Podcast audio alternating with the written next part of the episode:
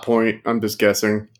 Oh, the uh, Last of Us 2 begins with a character you might be familiar with. He's called Dark Joel. Joel, we see a scene of Ellie and Joel like going through a dilapidated building because why not? And the hair on the back of Joel's neck stands up, and he's like, "I feel a, f- a presence I haven't felt in quite some time." I Is that oh. you, Dark Joel? And then they're standing in a in a pool of water, and then Joel's reflection in the water stands up and is a shadow, and then they have to fight, but he knows all the same moves Joel knows, Yeah. so it's neat.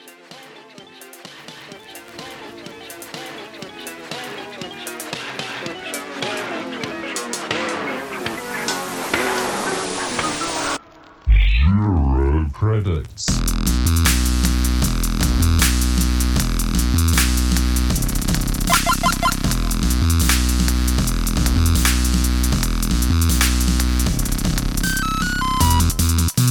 Happy Hamilton Day, everyone, and welcome back to Zero Credits, the show where we talk about things.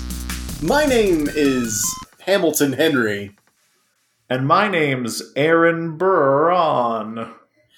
and together we're Hamilton Henry and James. James? James? That's yeah, not his name. no, you're right, James. No, there's no Ch- Aaron Baran coming at you to discuss the cultural happenings of the zeitgeist, whatever that means. It's Yeah, July 3rd. it's it's oh It's- this episode is being released on the uh p- p- the p- the the the eve of the birth of our nation. Right. Our nation is going to be 20, 20 years old. and, uh, and Hamilton is being released. It's a good time. It's a good time to be in America right now. America and the world is 2,220 years old. Wait. Uh, yeah, no, I meant what I said. America Yeah. and the world is 2,220 years old, and the bones of Alexander Hamilton were put there by the devil to trick us. Right, right. And Lin-Manuel Miranda, known Satanist, alleged, has uh, has has unearthed these bones and put them on the stage in the form of a musical that critics are saying are, are is is is is very good. You remember Alexander Hamilton's last dying words were, Ain't gonna find my bones. I know, yes, and uh, yeah, he also yeah he, he said ain't gonna find my bones, and also he left his treasure in one piece.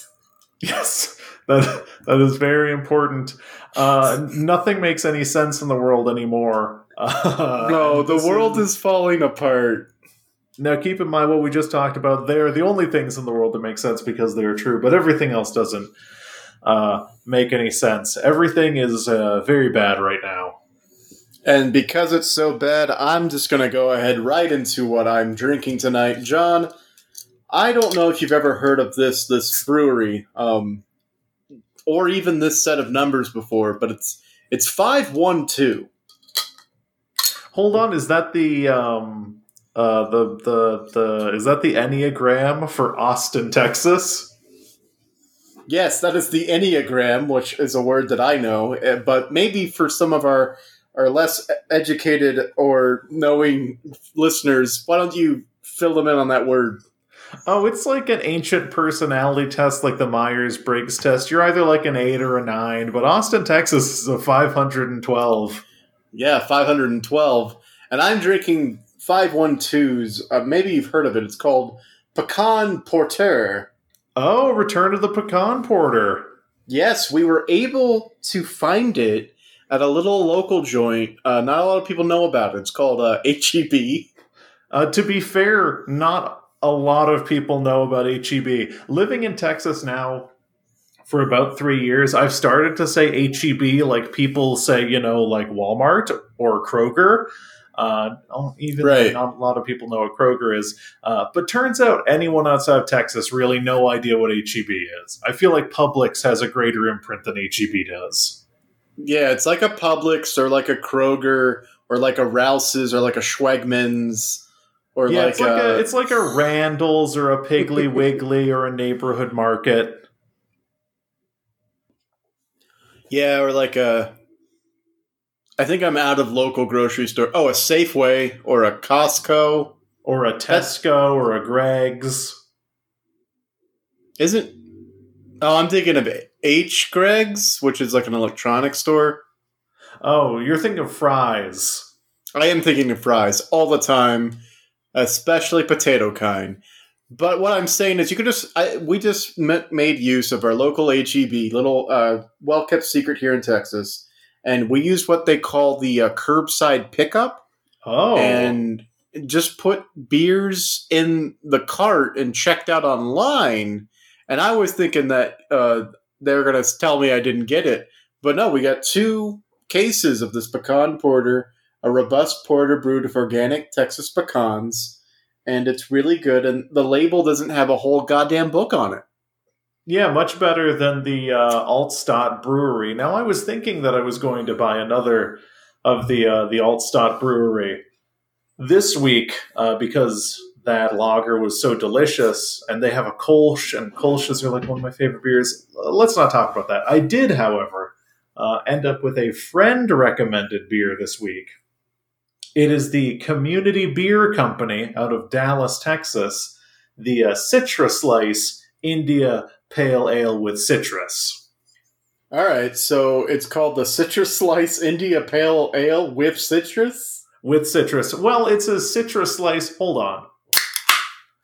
My assumption being that they use citra hops, which are really common to use in, in really citrusy pale ales, but it also looks like maybe they've included an orange or a lemon or something in this beer as well. Wait, they, there's an actual orange or lemon in the beer that you just opened? Remember the champagne we talked about that was poured over the body of a supermodel? I think about it every day, yes. Uh, this beer is poured over the body of a particularly attractive lemon. that's that's pretty that's pretty far out, man. Mm, certified lemon, sorry. Certif- it's a certified attractive lemon. Yes, it's a certified attractive lemon. Uh, but no, this beer is delicious. It was recommended by a friend. It's pretty uh, high gravity for a beer. It's like 8% or something. Uh, but it's super tasty. Very, very good. This is like a 4 or a 5 out of 5. Wow, that's that's pretty high praise coming from you, considering we've never rated beers before. This is on my personal scale of deliciousness, and also apparently this community beer company like donates money to charities and local musicians and stuff. And they're out of Dallas, so I'm sure they don't have any of those things. But at least the spirit's there. Uh, I, I love when a beer leaves. Le- uh, I love when a brewery lives up to its name. Yeah, like um, Anheuser Busch. All of their beers are made from Bush. Yes, uh, from George Bush. Uh, he is their straining ape. Yeah, and Coors Light, you can see right through it. And uh, you know, there's Pabst. Yeah, yeah. And I mean, that just kind of speaks for itself. Um, my favorite one is Jester King uh, because every time you, you go to Jester King and you, you buy a beer, you have to. You don't have to. You, it actually it comes automatically, but you are you're tricked by an arcane trickster god, and who knows what's going to happen to you? You have no idea. You could like sell your firstborn for a stack of hay or something. You you don't know what's going to happen. Now, I'm not a fan of Stone Brewery because when you drink one of their beers, you are stoned. Now, when you say stone, do you mean that in the literal biblical sense or the figurative yeah sense? I mean, in the literal sense, no. The literary sense, the Shirley Jackson way. Oh, You, you, Explain. it's like winning the lottery every time. oh, the lot. Shirley Jackson's the lottery. Okay, yeah, um, she did write the. Who did Frankenstein? that was uh, Mary Shelley. Ah, yes. Wait, what's Percy B. Shelley? He's Prometheus Unbound. Unimportant. Uh, this beer is delicious. I'm a big fan. It's also one of the cheaper kind of craft IPA six packs you can buy, so it has everything going for it. Wow, an eight percent IPA. Now that that's normally you go for the juicy IPAs, but here you've clearly chosen a heavy IPA.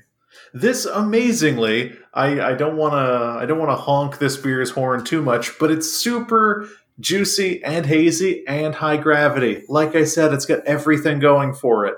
However, I, I don't I am only drinking one of them this week because I did get pretty drunk over the weekend, remembered what the sensation of a beer hangover feels like, and have decided that my other two drinks uh, will just be HEB uh, brand sparkling waters. Wow, you so you also went to the secret kind of like well kept secret of Texas HEB. No, I did not realize you could get beer curbsided to you uh, because I typically I don't want to uh, sound like some kind of rich guy who stands outside of my mansion holding a gun with my strung out wife or anything. Uh, but I typically get my groceries delivered. Whoa! I didn't realize I was I was talking to a Rockefeller over here. So I so I do have to ask, like, do you? Who taught you to brace that assault rifle like that? Uh, who taught me to uh, to brace it like I was holding a garden hose? Exactly. Like I, that, that looked like an advanced Spec Ops move. Well, a lot of people, a lot of people think I learned that from my insane-looking straw-haired wife, who uh, runs around with a mustard stain on her Hamburglar-ass shirt and with no shoes on. Uh, but in fact, I learned it from uh, my parents, who never held me accountable for anything and gave me a million dollars. Wow, that's that's fascinating. But yeah, you can absolutely do curbside alcohol. You just have to present ID to uh, to be able to drive away with it. Uh, if you don't, they take it out of your car. I think they do.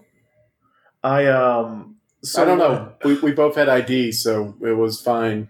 Since I get my groceries delivered, you actually can't have beer or alcohol delivered to your home through HEB. Uh, so I always thought you just couldn't get it curbsided to either, but that is a good tip considering we live close to an HEB.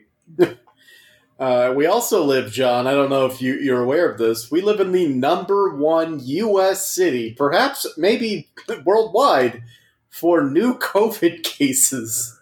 Yeah, I if if at all possible, I would I would like to avoid going into any business to shop for groceries. Hence the delivery and now the curbside. Right. No, it, it's gotten real, real bad out here, and it's gotten to the point where I was already like super paranoid to begin with, and we were very, very, very much so avoiding like taking risks. We did go eat out on the patio of a restaurant once and then the numbers started going back up and now i literally have not left the house except for curbside and it's i just i'm not risking it. I'm not risking it. I know i feel like i'm being paranoid but like i mean i've got asthma. I'm i tend to be a little bit overweight. I'm, I'm not i'm not risking it john. I mean if you consider yourself to be an at-risk group i don't think there's any amount of uh you can't be too careful. And ultimately it's when it comes to like low risk low contact activities i think largely that's kind of up to personal preference for people who would categorize themselves as being at risk uh, like going out and like being on the patio of a re- of a responsible restaurant surrounded by people uh, who are at least six feet away. I feel like that's something that healthy people can do largely unimpeded. However, the problem is when those things start to slide and people start. I mean, you've seen the pictures and you you you know the numbers. You know how people yeah. have fucked this up.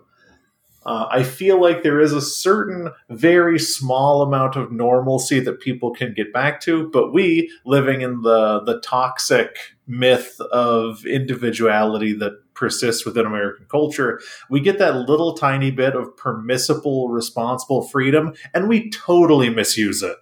Oh yeah, no, it's definitely like they gave us an inch, an inch, and people took a mile. Like it, it's definitely like you know we Texas started reopening, and then people flocked to the parks in droves and to the swimming pools and watering holes, what have you, and, and just did a bunch of, of activities they shouldn't have done and it's it's just like we're reaping the the consequences. And of course, everyone wants to play the blame game right now, and they're blaming you know the Black Lives Matter protests when it's like other cities protested just as much, if not more, than Austin, Dallas, and Houston, and yet they're not seeing the same numbers. And none of those other cities opened up like we did. So I'm pretty sure we can eliminate the common denominator, and what's left remaining is the cause, and it's the reopening, not the protests. Yeah, I mean, look at Minneapolis, where the the epicenter of the protests, and they were they did not open their economy to the degree that we did, and they didn't see the same spike in numbers, even though they had the most people out in the street demonstrating. Uh, Yeah.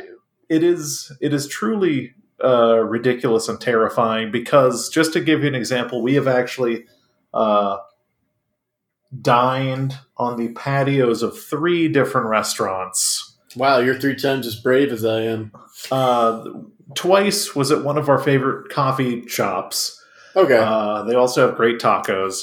Uh, so we went there the first time, and this is the first place we visited since everything opened up, kind of opened up. And we were one of maybe three or four parties. All the tables were very spaced apart. For the most part, you could tell that if people were sitting at tables, there were groups of like two, three, maybe four people. They were wearing their masks when they weren't eating. They were being very careful. When we walked up to a table, we saw that it got wiped down and cleaned before we went over there. And I was like, this is it. This is the level of openness that I'm comfortable with. right. Because nothing about me felt too weird about that because I'm like, the food we're eating is basically the same as if we had had it delivered. It's just being prepared here and it's not in the hands of like an intermediary. It just goes straight to us. And these people are a comfortable distance away from us.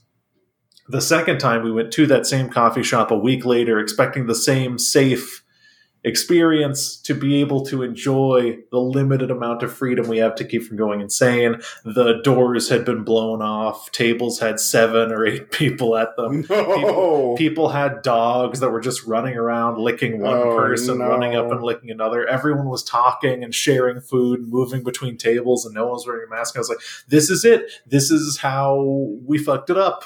Yeah, yeah.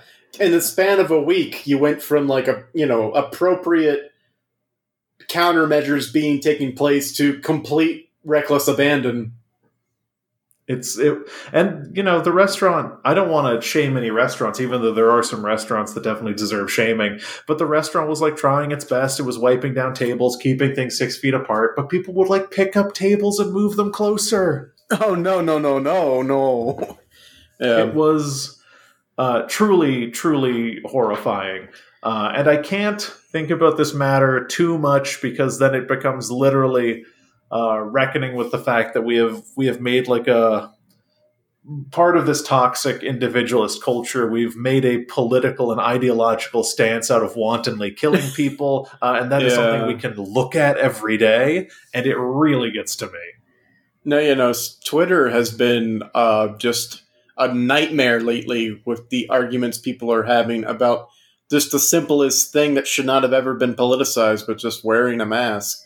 And you know, we don't have to get into it because I've I've gotten into it way too much already in my everyday life. But it's just like, yeah, no, this is just a human decency thing, a, a small menial task that you can do to help save the lives of others, and people are, are, are standing against it for political reasons. And there's nothing more infuriating than that. So let's not dwell on that. I'm going to instead distract you with uh, something that happened uh, at, at our dine in restaurant experience, but uh, they didn't have menus anymore. Instead, they had a QR table, a QR code on the table that redirected you to the website's menu, which I thought was really cool. That's brilliant. Yeah, yeah. I, for some reason, I hadn't even thought of, you know, of course they're not putting menus on tables because that's communicable that people are touching it and stuff, and it's that's just not a good surface. But uh, I, I just never thought QR codes of all things being used like that, just because to me QR codes kind of came and went. I think the only way I love that idea, and I think that more places should do it. Uh, I know that a couple places are making it so they've either developed apps or repurposed apps that they have right now so that you order your food from the table, uh, which is very, very smart and cool. Uh, some places are requiring you to order via phone or via app before you even enter the restaurant, which is perfect. Yeah. I, I think uh, places are getting smarter about that. And this is something I kind of offhandedly mentioned uh, before the podcast began. But I, I think a real concern that I had and I never want to give corporate America too much credit because there are uh, very few greater evils in the world, in my opinion. Uh, but I think that it's very scary that we've ended up in a place that corporate America seems to be taking this more seriously than our state and local governments, right? our yeah. federal, state, and local governments. Uh, because pretty much most of the businesses I interact with seem to not want people to die, and they might just be doing that out of uh, out of fear of liability, if anything were to happen, because typically speaking, I think that corporate America does things out of pure self interest. Uh, however, when you have people at the federal and the state level pretty much mandating you to be unsafe and to kill people, but you have restaurants, even chain restaurants like Chipotle, being like, yo, order from the app and we'll make your food for you. Please don't come up and talk to us. Right. It could come from a self interest sort of space where corporations have realized, unlike our current administration, that if everybody's dead, no one can spend money. And, and so while, you know, a certain current sitting president may actively be trying to kill his base for some reason, Chipotle wants you in a month or two's time to be able to order that burrito bowl again and give them that $20 so they don't want you to, to risk your life that's kind of my read on it as a more cynical kind of take. But it, it is telling that corporations are, are absolutely being smarter about this and, and putting practices and, and policies into place more so than our, our local and state and federal governments.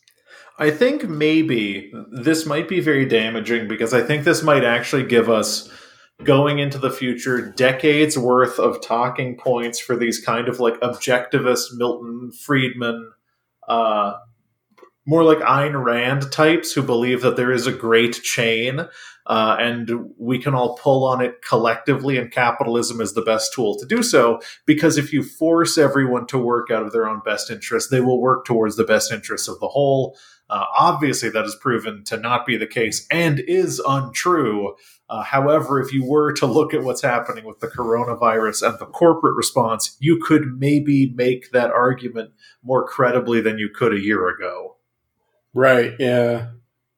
I, I just never thought I would see the day where capitalism or cap entities of capitalism care more so about just the everyday people than the American government. Like, as a, a an anti-capitalist and anti-government person, it's very interesting to see them split. and you know, as long as we're using Chipotle as an example, I ate Chipotle for dinner. I regret it, every instant of it. Um, oh no! But it, but it was easy and nearby. Um, but I, I do feel like if Chipotle could figure out some way for you to be able to order Chipotle while you're on a ventilator, they would not be making the same uh, adjustments they are now. If they could secure a customer base that is sick but not necessarily dying, I think they'd do that just the same. So I don't think that they're I don't think that they're making decisions for people's benefit. I think that they're making decision and as, making decisions, and as a consequence, people are benefiting or at least not being as unsafe as they could be otherwise. Right, right. Yeah, Chipotle's R&D haven't really nailed the uh the the beef burrito bowl IV yet, but once they get that settled and squared away and you can get your deli- delicious burrito beef bowl delivered intravenously, they'll they'll like, "Yeah, yeah, come in, you know, go to the, you know, St. Uh, St. David's Chipotle Hospital when you get sick and you know they've got they've got the beef bowl IV on tap. I mean, look, we saw how recently, we saw how quickly, rather, corporations pivoted to uh, like the Charmin Bears being like, "Hey, we know it's tough out there, and you're all scared, but you know, Oh, right, toilet yeah. paper's still the fucking best." I'd say maybe four or five months before there's an ad for like Glade that's like, "Hey, is your room in the ICU starting to smell bad?" hey, you know, we're all visiting family in the hospital right now, but have you noticed that weird septic smell in your your geriatric grandfather's room? Well, here at Glade, we want you to deal with the possibility of losing a loved one while thinking of a spring meadow. yes. While while you look into their eyes as they pass away, wouldn't you like to smell pumpkin spice? yeah, here at St. David's Glade Hospital. I mean, we we say all these things as ridiculous jokes. However, uh, it doesn't take too much extrapolation to understand that that is the reality that we live in, in which the the narratives that are forced to us through capital are literally telling us, "Hey, isn't this the way you could make your awful drudgery artificial life better?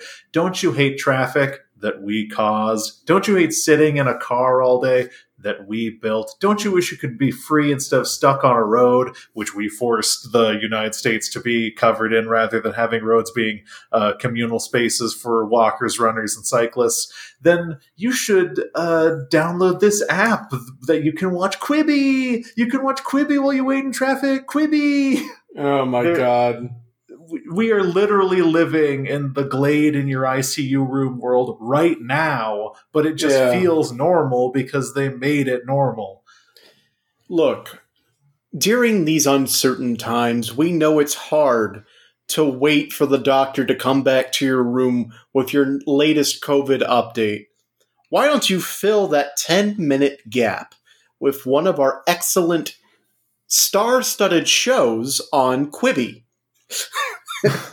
Listen, I know that it's you're going through the hardest time of your life, and we will all probably carry trauma triggers from this event for the rest of our lives. This is a time and a knowledge and images that you will die with.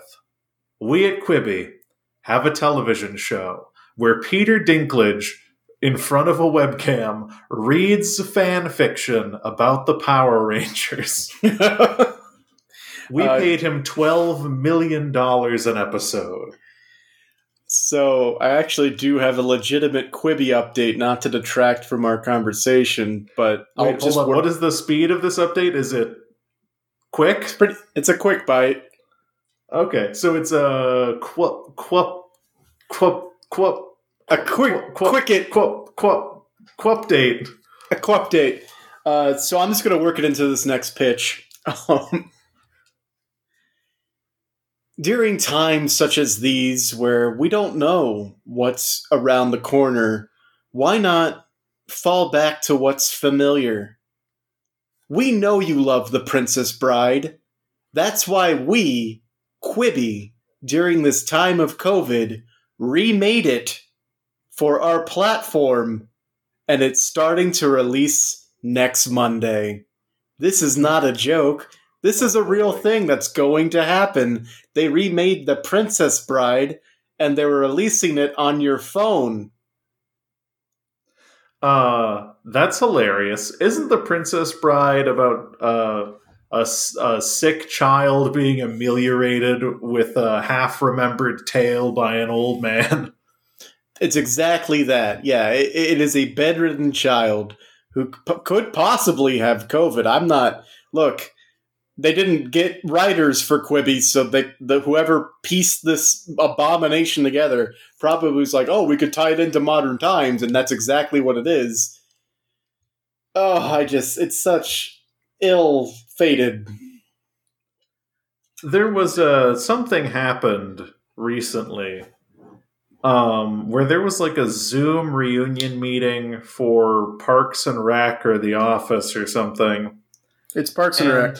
It was Parks and Rec. Um, and I don't know I this did not seem to be a popular opinion, but it is the one thing that I felt when I saw that news.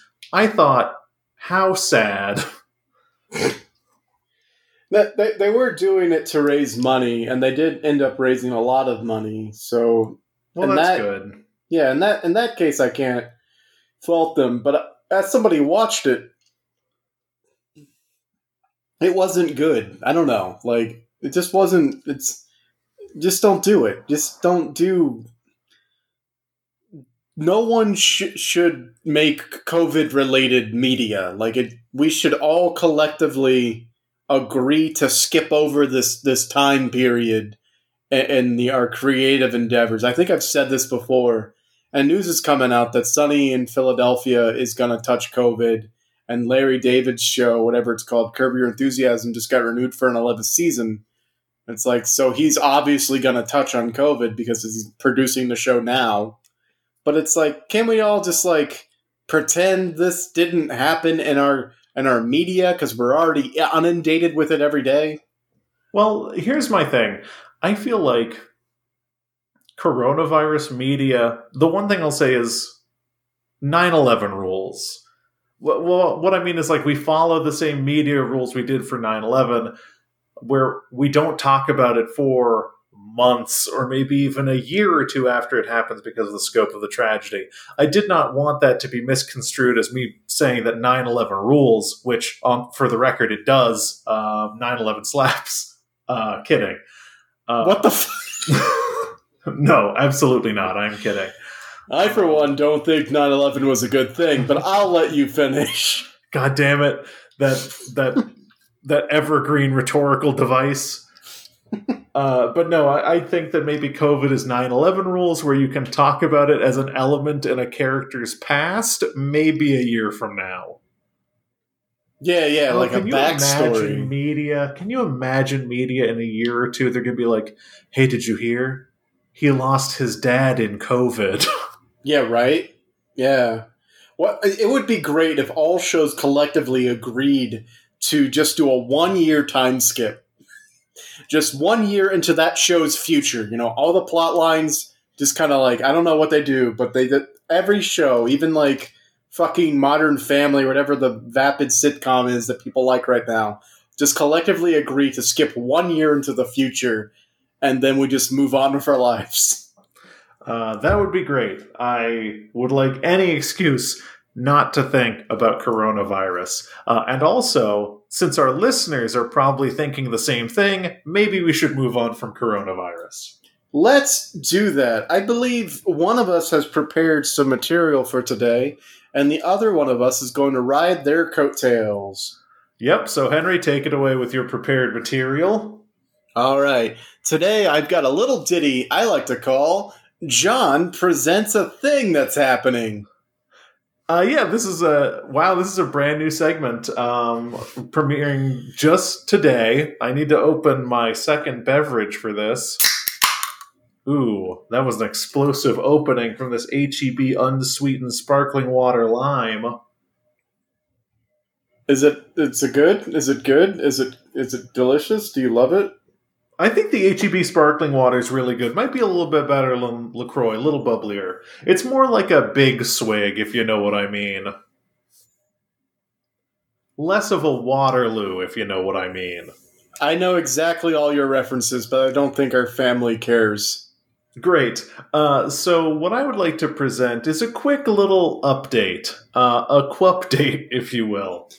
God damn it. Now, I know, what was it, two, three weeks ago, uh, we were talking about now shamed author J.K. Rowling. Right, yes. There was a thing that happened on Twitter where she made fun of a thing and in doing so completely erased trans people and then she doubled down on it way too hard. Uh, so, how long ago was that? Maybe three weeks? I want to say 2 weeks. Two weeks? Okay, that, that makes more sense. No, wait, hold on, hold on, hold on. Last week was Christy Elia. The week before that was Ron Perlman. The week before that was Ray Gall. Three weeks, you're absolutely correct. Okay, so three weeks ago we talked about J.K. Rowling, um, and the thing that beggared belief at the time uh, three weeks ago was that J.K. Rowling said this thing that erased trans identity, got called out for, and then proceeded to, in a days long span, uh, defend herself using a, a, litany of, of strange rhetorical techniques, including and kind of uh, showcased by trying to erase trans identity uh, by turning to a page of radical feminism where abuse or violence against women defines their stories and cannot be used to talk about trans people. Basically, uh, putting her identity through a prism of abuse. Uh, and we were amazed that she had been doing this for days. Well, Henry, I've got news. That train has continued unabated to today. Wait, so during the the the, the intermarry intermarry, that's not a word. During the gap between when we last covered her and now, she's she's just she's kept going like a, a speeding locomotive. Uh, as recently as June 28th, I don't know if she's stopped, but there has been an update. All right. So, just to give you some context, on June 28th of 2020, uh, just to, to lead in, I'll give you the tweet preceding it. This was, by the way, one of the tweets in one of her uh, many, many tweet threads defending her pretty indefensible actions. Uh, this is a tweet thread number seven out of nine. Uh, J.K. Rowling said, when so-called leftists like at Lloyd underscore RM, I don't know who that is, demand that we give up our hard-won sex-based rights, they align themselves squarely with men's rights activists. Uh, untrue. Kind of a gross statement. To both groups, female trauma is white noise and, and irrelevance, or else exaggerated or invented. Once again, putting the the narrative purely through one of abuse. Uh, essentially, the point that she's making uh, is that you would be minimizing and extinguishing the the power of female stories by including trans people because the female story is defined uh, by a litany of abuses. Uh, the female story being defined by a litany of abuses is not something I necessarily disagree with, but it's something that she leans on. Does that make sense so far? Right. So, what she tweeted after that, tweet eight of nine in the thread, uh, she's uh, quoting uh, feminist author Andrea Dworkin, and she says Andrea Dworkin wrote, Men often react to women's words, speaking and writing, as if they were acts of violence. Sometimes men react to women's words with violence. Uh, end quote. It isn't hateful for women to. It isn't hateful for women speak about their own experiences, nor do they deserve shaming for doing so. Uh, and that tweet, in and itself, other than the Andrea Dworkin quote, I don't think stands out that much. Uh, however, something happened to that tweet. So, uh, is this one of those things where people iterated on it with jokes? No, Stephen King retweeted it.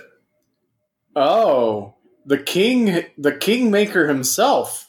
Yes, the kingmaker himself, the writer of books. Uh, now, if you look at it in a vacuum, uh, what J.K. Rowling is saying here is very easily retweetable. I think everything that she's stating is is pretty accurate and easy to agree with from a certain point of view, a point of view that I do share.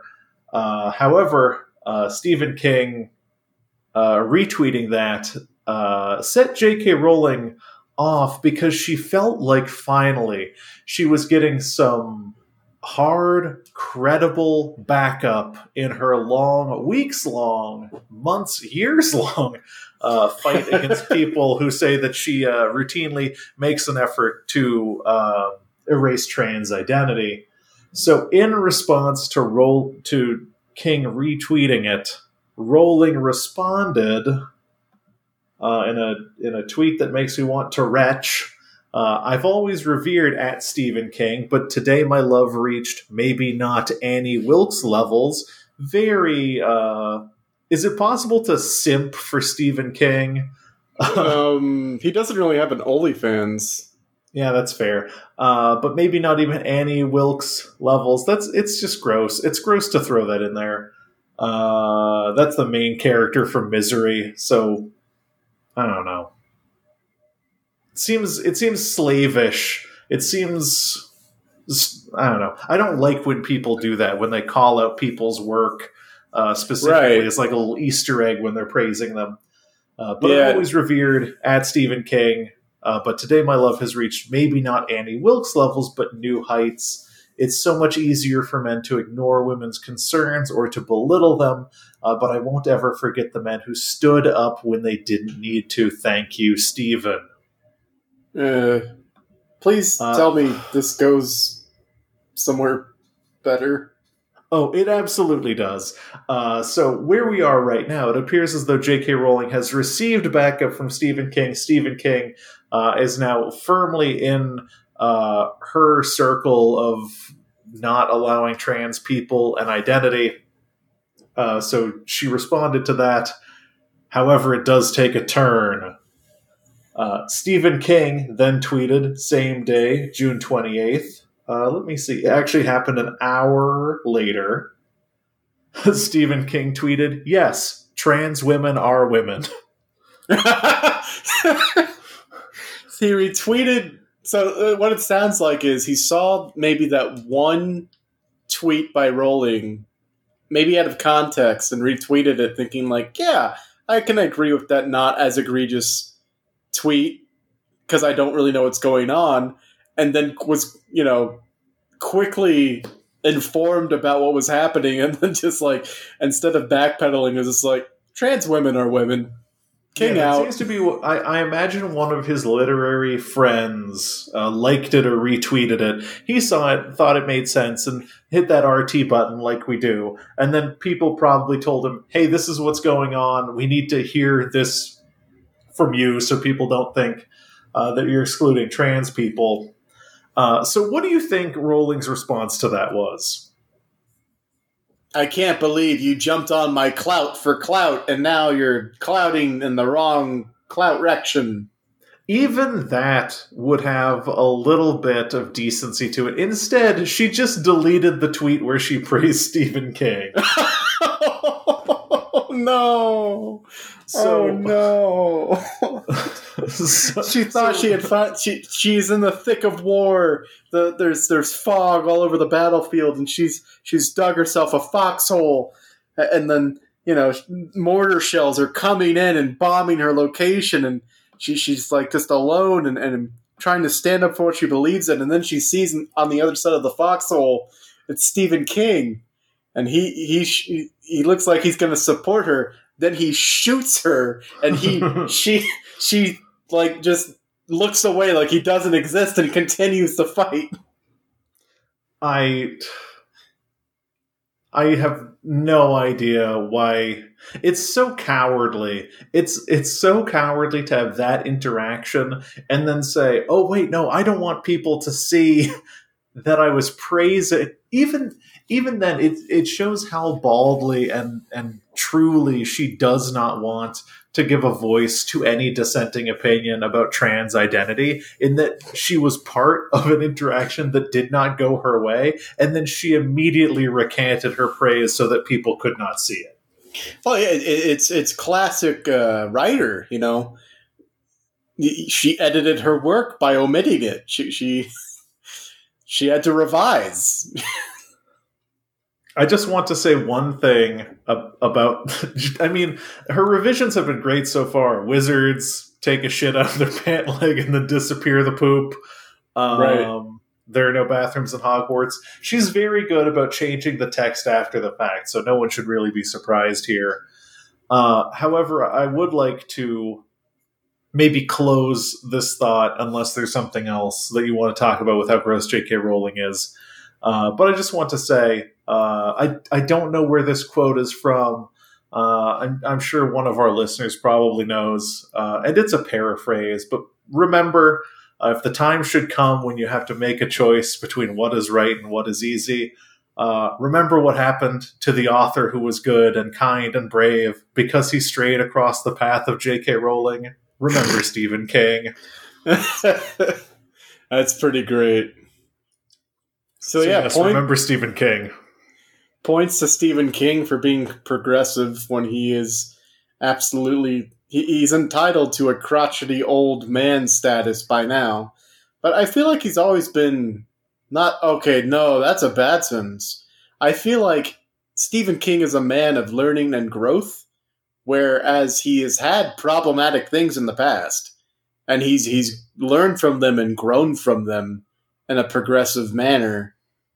And so I'm glad to see him land on the right side of history on this. That's all I had to say. Yeah, I think that Stephen King maybe embodies a. It's an archetype we don't see a lot in the genre of uh, old white dudes, but at least in his in his Twitter and media presence, he seems to generally be of the opinion that he's okay with people telling him that the way he lives his life or lived his life or executed his art is incorrect, and he is willing to apologize and grow from those things. Yeah, I, I mean, he, he did cocaine for years, and he, he had to go through rehab to get off of it, and like so that's he, he's gone through the physical difficulty of going through a difficult change, and I feel like that's left him more open to emotionally go through changes when people tell him, "Hey, what you're doing is problematic." Or you have a problem with the way you're seeing this. He's like, oh, please explain what's problematic and I'll work on it. Uh, and I don't want to get like uh, I don't know, maybe not to the level of what was the name of the girl from Misery? Oh, Annie Wilkes. Annie Wilkes levels about it, but like I really feel like he's kind of a decent guy now while also acknowledging the weird underage train session in it uh, yes. Uh, you know, I, I, guess I never looked at how he uh, how he accounted for that after the fact, whether he thought it was a good literary choice or not, uh, or whether well, he, he, he still considers it to be like a, a valid literary choice. He's kind of said uh, of some of the books that he wrote during that time period that he doesn't remember writing them, um, and he he credits that to the cocaine. So it could be like he just doesn't really remember why he made those literary choices, or he's using the cocaine as like a fog, uh, uh, like a shield, so that he doesn't have to answer those questions. Oh, yes, the cocaine shield, a very powerful wizard spell. I wonder if J.K. Rowling can uh, can also say that when she wrote all these TERF tweets, she was high on cocaine. It's funny because she was an alcoholic at the beginning of uh, the Harry Potter series. Like she wrote the initial outlines of Harry Potter on like the back of a bar napkin. That might not be true. I might be conjecting. I might be misremembering or or or something else. But uh you know what? I don't know enough about it, so I take back everything I just said. okay. See, you're willing to learn and grow. Well, that, that's something I, I've been, you know, more actively trying to do as of late since I often speak from a place of conjecture or half remembered truths. And so I'm trying to cut down on that. Yeah, I can't find anything, anything about that. about her being an alcoholic. I made it up. I'm a bad person. I'm the one. I'm the one you should cancel. It's it's just interesting that that, that came up because that was a fascinating yarn. I was willing to believe it because it was a good story. That's my power, John. But I do. I thought the bar napkin thing was at least true, but it might have been just uh, what was here. Wasn't she like a server or something, and that's where she wrote it on napkins or whatever? That could be because when I type in Harry Potter bar napkin, you know what you get? What? From Amazon.com, you can buy Harry Potter beverage napkins. Incredible. So I guess it wasn't a bar napkin. Yeah, it looks like she was a single mother. I don't know. I don't want to spend too uh, much time uh, talking about her on, stupid life. Hold on. J.K. Rowling reveals she came up with Hogwarts, Hogwarts houses on the back of an airplane vomit bag. Oh, so so she right. was a vomitaholic. That's not even a half remembered truth. That's a I didn't remember anything about the story. and I just made up another story that happened to be slightly true. Do you remember when uh, Albert Einstein was uh, he was riding the train from his home to his work, and he looked at his watch, and they saw a building receding into the distance, uh, and then he came up with the idea that uh, time was relative. The entire time that happened, he was high out of his mind on heroin. Uh, he was a junkie shooting up every day. Uh, Yeah, he was yeah. 45 years old. He had he'd robbed 1500 people. They leave that part out of the history books. Yeah, and then when he he he thought up E equals MC squared, so he carved it on the back of a child. It was out of paper at the time. Yeah, he was out of paper because he had used it as rolling papers for his heroin habit, which is how you do heroin. Yeah. A lot of people remember the Oppenheimer quote, you know, I I am become death, destroyer of worlds. But what they leave out is the next line. Now past that popper, let's get busy. Pass that popper. That's right. Hand it to Oppenheimer. Yeah. Yeah, he was on poppers the entire time. That's crazy. Amyl nitrate. Yeah, a- a- animal nitrate. he, he was uh, he, he was extracting the nitrates from animals and They did a lot of- them. that did a lot of things in that Tennessee Valley Authority compound. Now uh, we all know Gandhi. Yeah, the hunger striker. You know why he never ate? You'll tell me. Yeah, he he never. Um, yep. um, he never ate because he smoked so many cigarettes. Also, people think that he went on a hunger strike, but all he did was strike people who were hungry. Oh no, a literal hunger strike.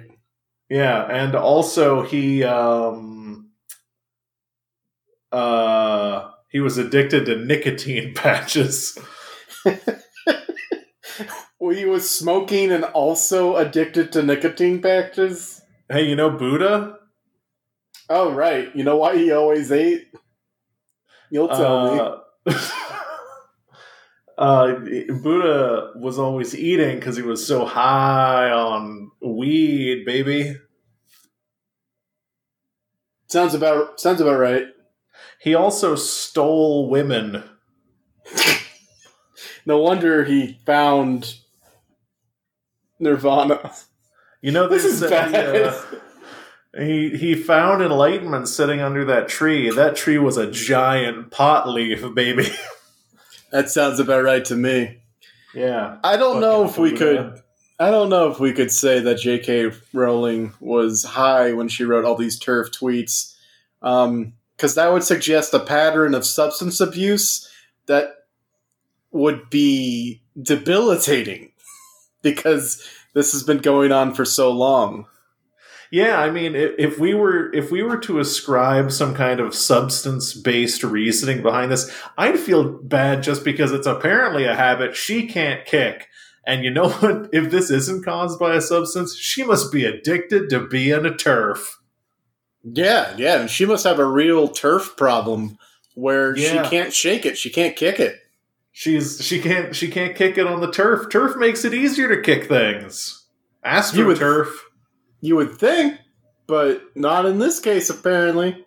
Apparently not. What are we talking about? Have we already canceled J.K. Rowling? We replaced her her we replaced her as the author of Harry Potter uh, with Hatsune Miku. Ah, yes, Hatsune Miku wrote Harry Potter. I forgot. And now, unfortunately, uh, I do not want to J.K. restart Rowling. Uh, J.K. Rowling, unfortunately, did write the Cuckoo Bird Murders or whatever that bad mystery book she wrote under a pen name that no one bought. Uh, the vacancy thing? Uh, yeah, Curious Vacancy or something. A rural juror? That's a 30 Rock joke. It was. That's a 30 Rock Um, joke. She wrote Knives Out. No, she didn't. That was Rian Johnson. You're right. Sorry. I don't know. The casual vacancy. There we go. Why did I think it had something about like cuckoo bird in the title? You were thinking of One Flew Over the Cuckoo's Nest. Oh, right. I was. I don't know. you were thinking of the famous uh, James Patterson, Along Came a Cuckoo Bird. I actually genuinely was thinking of that James. Is that is that a real book? No. you're lying. How dare you lie to me? Oh, The James- Cuckoo's Calling. It is a novel by J.K. Rowling. Never heard of it, I'm sorry. Yeah, published under the pseudonym Robert Galbraith in 2013. My memory's better than yours. I. Who cares? Um, why would she use a man's name? I don't know. Isn't that kind of uh I don't know. I don't want to read too much into this, but isn't that she's a woman using a man's name? Hmm. I, I think what it actually was is she was trying to pull like a Bronte sisters, assuming that more people would buy her book if it had a man's name on it. However, it completely and totally backfired, and then she had to come out like the Wizard of Oz and be like, "No, it was me the whole time."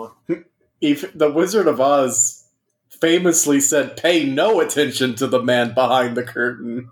Not I- look at me. I was the man behind the curtain. That's gonna suck though, because I'm almost certain she did it to prove that she could uh, succeed on her writing chops alone, and she couldn't. Yeah, no, it's really hard to to do that. Half It's of cr- getting half of getting like people to read you is just having a, a name behind you. There are so many poorly written books that are released just because the person has released a book before in the past. I do think that. Um, I mean, I, I never want to be. It's a weird thing to say now because we've condemned her so much. I do think that the Harry Potter books are good. They are, yes. That's Uh, why. I- I- well, that's why instead of canceling the whole series, we reassigned it to Hatsune Miku so people can still enjoy the artfulness, yeah, uh, the important lessons that the series has to offer without acknowledging how bad she is. Yeah, I. It, it's difficult because I, I feel like in these conversations, I often sound like I'm saying that they're bad books or people should feel bad for reading them, and I don't believe that that's true at all. Right. I might have hiccuped. Uh, you're to have to get rid of that. Oh, that's fine. Yeah, yeah. No, it, it, it's a time honored, time honored. That's not right, but it's a it's a discussion that really goes back so many decades, and there's no answer about divorcing the art from the artist. Wait, yeah, d- divorcing the art from the artist. Um, and there's a lot of people who say that it's impossible to do. There's a lot of people say that you shouldn't do it because to to honor one isn't to some way honor the other. I like to keep an open mind in that I think all things are possible. I think it's absolutely possible to honor a work with while distancing the work itself from the person who created it. Just because I've written, I, I, as a, as a writer myself, I've written things before that I don't necessarily believe just because it suited the story. It, it's just a part of creation that you you draw things from all places outside of yourself and inside of yourself. And so it's possible for an absolute monster to create good work. It's just a really difficult decision to, or discussion to have. I feel like the the conversation that we do pretty often have is like, can you have someone's creation without them? I don't know that you can entirely. I think that you can largely divorce a creator from their creation, but I think that there's always going to be something of them that lives in it. Right, like a Horcrux. Yeah, like a like a horse curse. Um, but I just don't think that you can always totally say. Let's take Kevin Spacey for example. Right. You can never watch a Kevin Spacey movie a hundred percent the same way again, or a Woody Allen movie. And I don't care how much time passes, as long as the knowledge of those people exists, you can still watch and enjoy what they've done and condemn them. But your enjoyment is inexorably tainted, inexorably has to exist knowing that there is a certain amount of condemnation that is happening in your mind. Yeah, your enjoyment of the piece or appreciation appreciation of the piece will always be marred by the reminder of the real world things that happened. But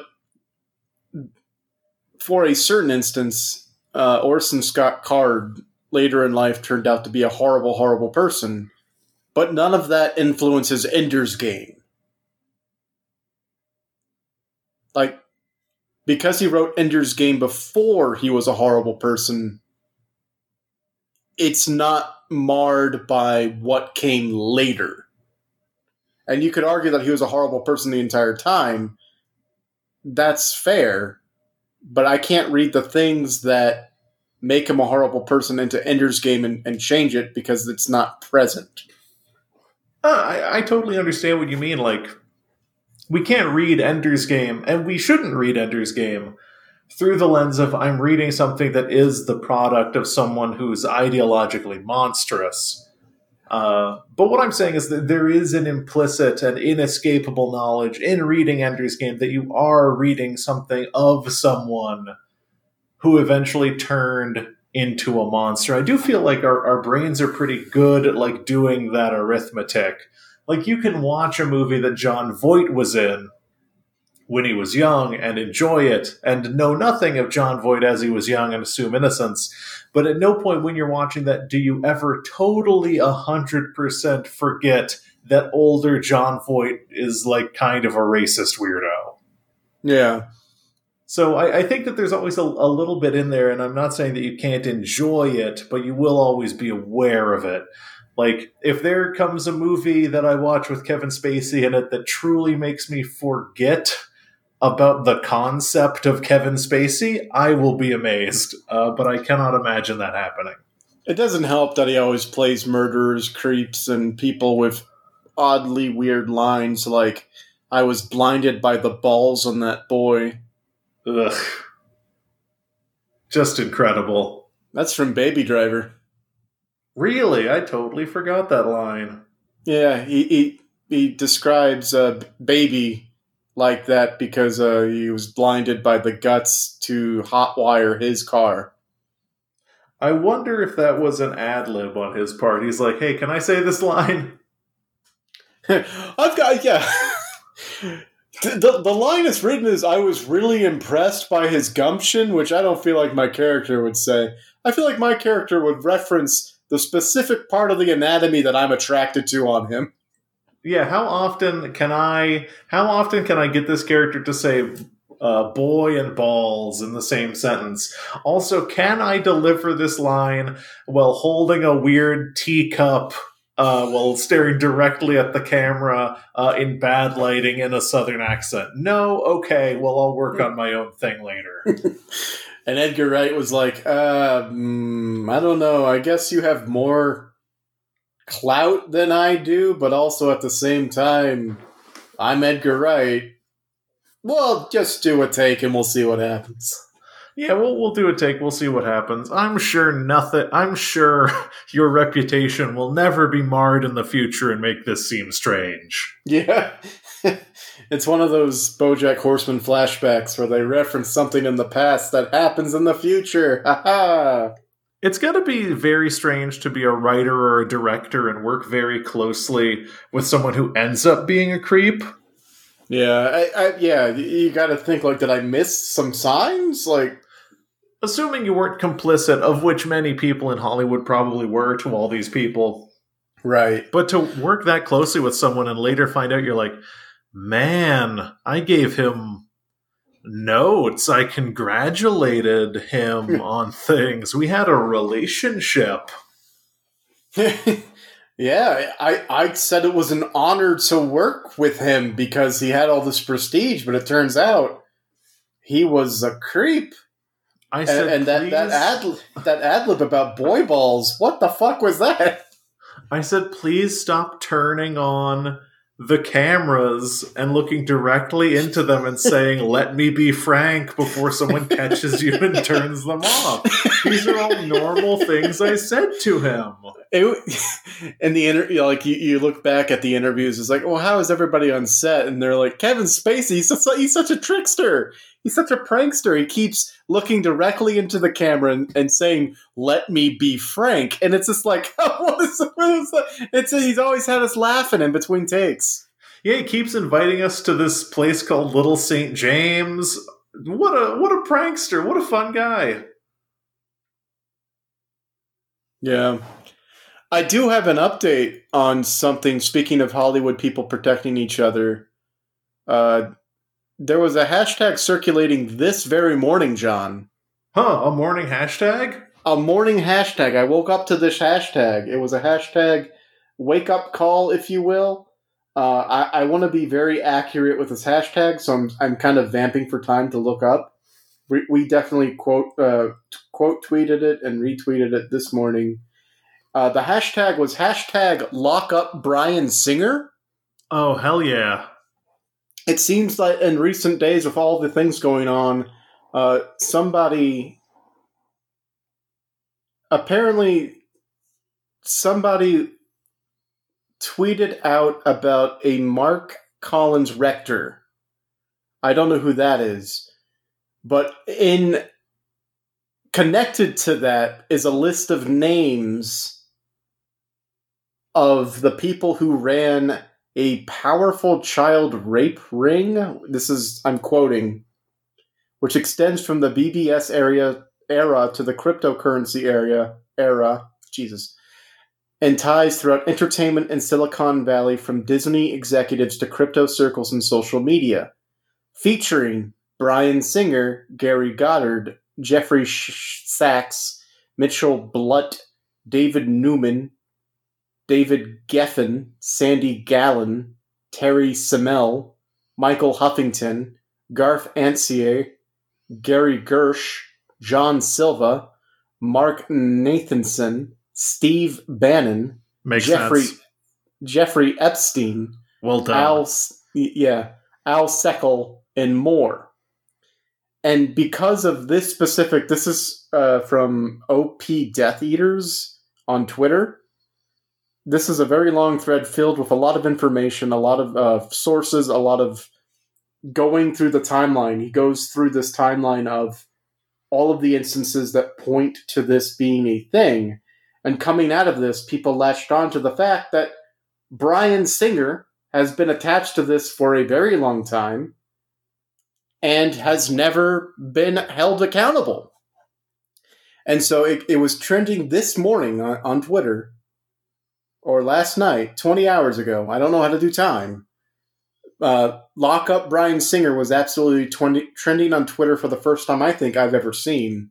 And so hopefully, maybe something will come out of this. I don't know.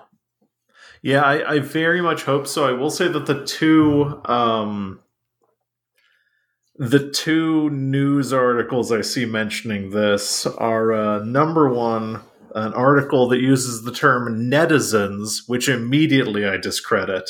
Oh, that's uh, that's terrible. And the other article, when I click on it, the pop up ad says the president wants to know who stood with him against the terrorist organization Antifa. Uh, so there's a lot going on there. Uh, but yes, absolutely lock up Bryan Singer. I hope it gets traction. I feel like Bryan Singer you and I are like tuned into this, so we're like the people who have been. We I think we decried this last week. We, last week was we, Chris D'Elia, right? Yeah, and Michael Bay and, and you know people like that, and we definitely decried Bryan Singer last week, and so that's really why I'm bringing it up, just because it was so recently that we were talking about this.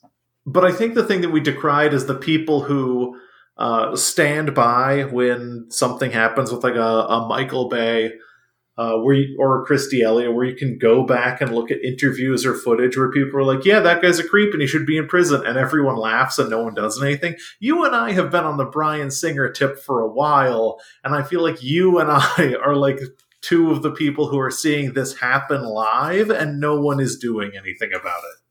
No, it feels like we live in a, a weird reverse parallel world or something where we can see it and no one else can and like we see the the not just even the we we see the consequences of it. Like they pulled him off.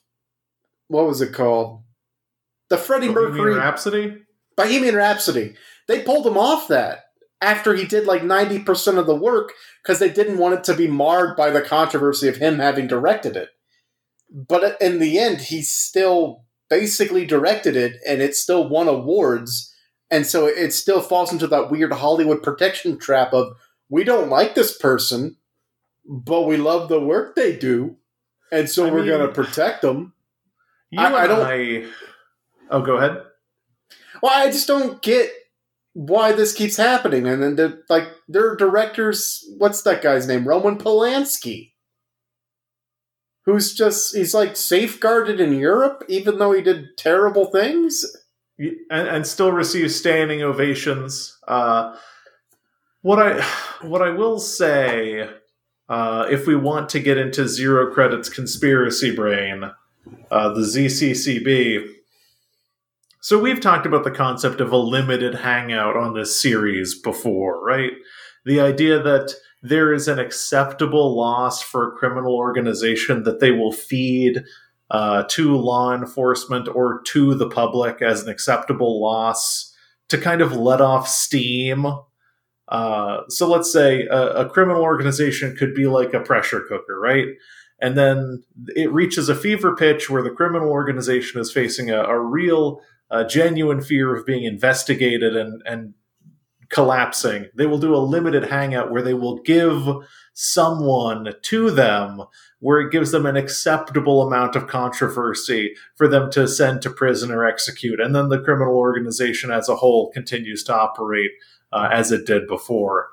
Uh, right. Uh, if we wanted to be very conspiracy minded, couldn't we say that isn't it strange that Bryan Singer hasn't been brought to justice for all of the credible allegations against him, but only certain people have? Wouldn't it be weird if the media apparatus, the, the mainstream American media apparatus, just chose which celebrities uh, or which producers or directors it could give up the easiest and then just gives those up and protects the rest?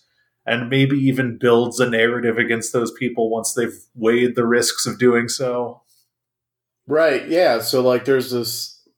There's an organization, and they like give up a sacrificial lamb or a fall guy every so often to like get the media heat off their back. Meanwhile, the most prolific or most well known uh, bad people, I don't know what to call them, get off scot free.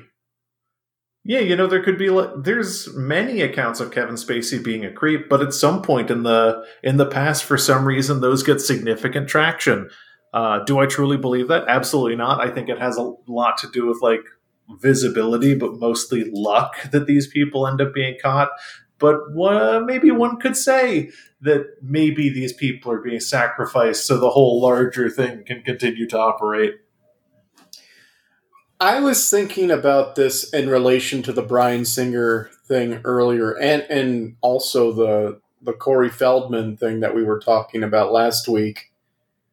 And this is full brain zero credits conspiracy brain going on. But what if there like there's this weird thing like you make it in Hollywood in quotes, but to do so like you have to like join in this weird child sex thing. And it's so like now they've got blackmail material on you. So like you can't ever sell them out. And they can continue their weird obviously gross and messed up you know thing they've got going on and they've got protection because they're bringing more people in and like normalizing it and also they're pinning like they're they're setting up dominoes to fall in case of emergency I don't know. I think about that sometimes because it seems like why would no one speak up? It's like, well, because they're being basically blackmailed not to. Because to get into the club, you have to go through this process or something. Yeah, I mean, do I believe that's happening in Hollywood? Probably not. Do I believe that's happening in politics? Almost certainly. Uh, but Yeah. that's for another time. Yeah, yeah. It's like a hazing thing. It's like a fraternity thing. It's like, oh, we all gotta, or a gang thing. You all gotta break the law to fit Yeah, in. you all have to break the law together, and then it's the same reason why dirty cops make good cops like steal things from the evidence locker. If everyone's dirty and everyone's on the same page, you all have dirt on each other, so you protect each other. yeah, exactly. It's the blue code or whatever. Yeah, bad cops don't let good cops be cops. Exactly. It's true. And you see, like, that's in media too. So they got it from somewhere. Yeah. I don't know, man. I don't know, man. Seems like the world's real messed up right now. And I don't know if we did anything to solve it. I think we just talked about it. I don't know. Hey, talking, we we signal boosted locking up Bryan Singer, so Yeah. we did some good. Hopefully, hopefully that results in something. If not, I yeah, it, this is going to get into the weeds too much, but I feel like things have to happen in like these cyclical waves, and each time the wave gets a little bit bigger and a little bit bigger until it's impossible to ignore, and it topples something, and that's what creates change. And so I, I hope we're uh, starting a wave or, or contributing to an ongoing cyclical wave to try to like actually enact change because change like they, it doesn't happen overnight. So it has to happen in these weird cycles of hyper attention given to the problem. And uh, w- our only hope is that this wave of hyper attention given to a problem is the one the last one we need to enact change. I mean to to paraphrase to paraphrase Cloud Atlas, what a gross what a gross thing to say. But to paraphrase uh, Cloud Atlas, what's a wave in the ocean, man? It's just a series of drops. yeah yeah i feel like that's where we should uh, we should leave our friends tonight on We're that drops, cloud baby. We're drops, baby. Read Cloud, read Cloud Atlas.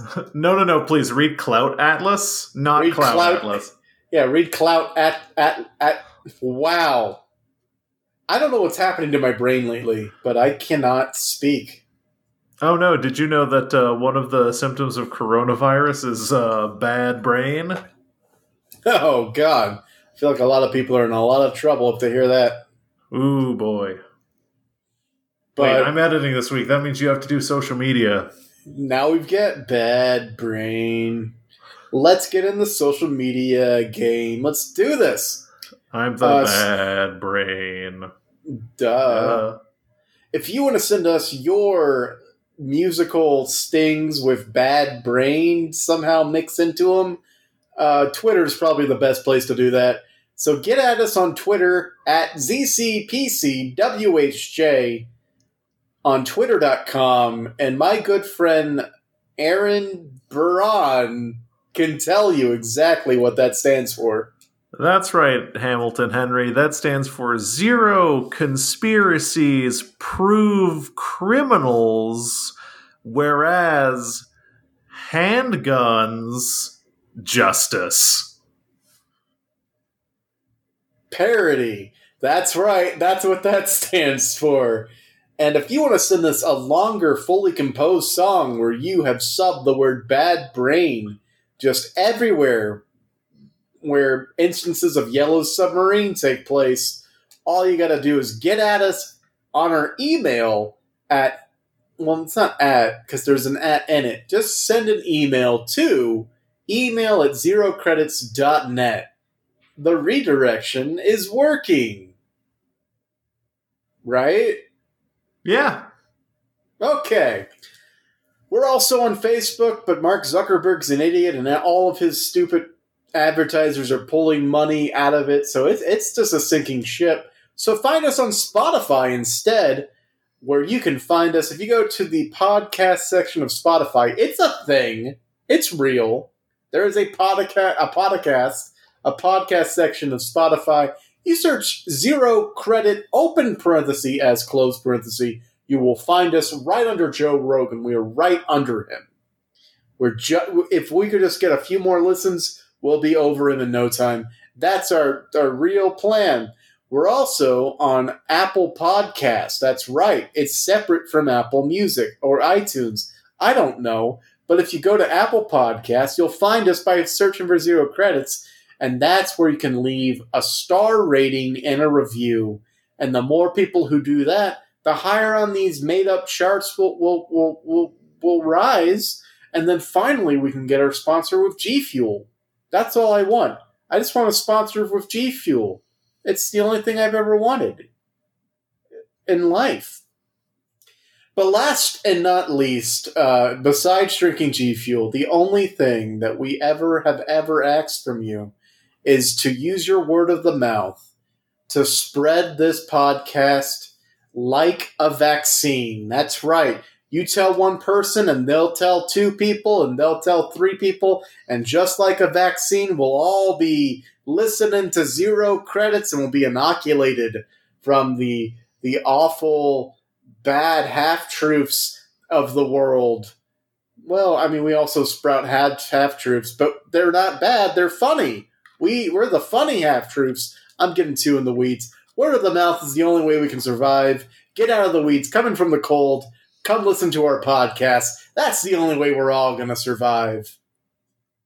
And I'm glad you brought that up, Henry, because we are uh, both in the rankings and physically under Joe Rogan. That's right, Joe Rogan does record in the podcast studio above us.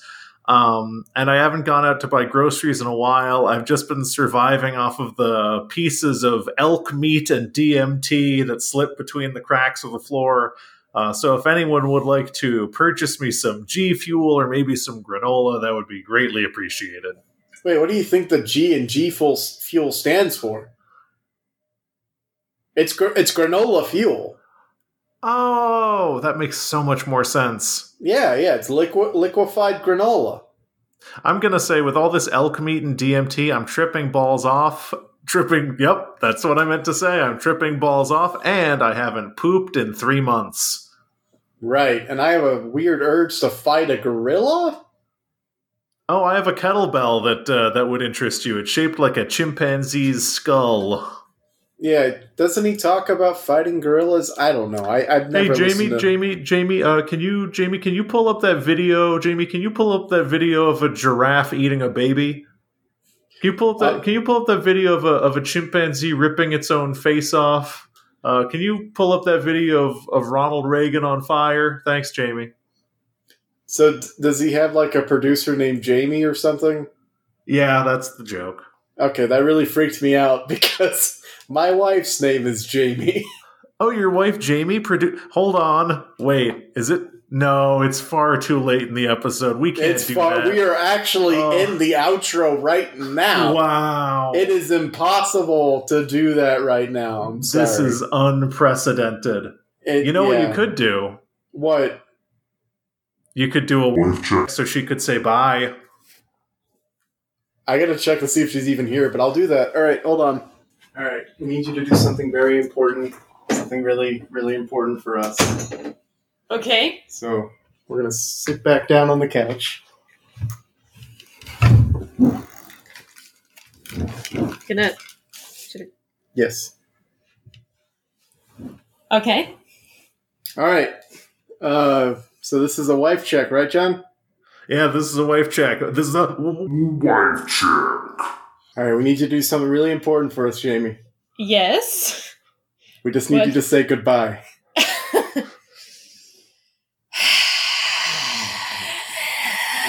we just need you to say goodbye. just say goodbye to all the fans. we just need you to. We just need you to say goodbye. The episode's over. The episode's over.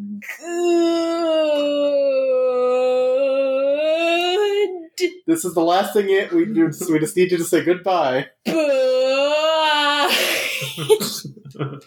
out of breath. didn't take um, a large enough breath to before I thought about that joke. We just need you to say goodbye.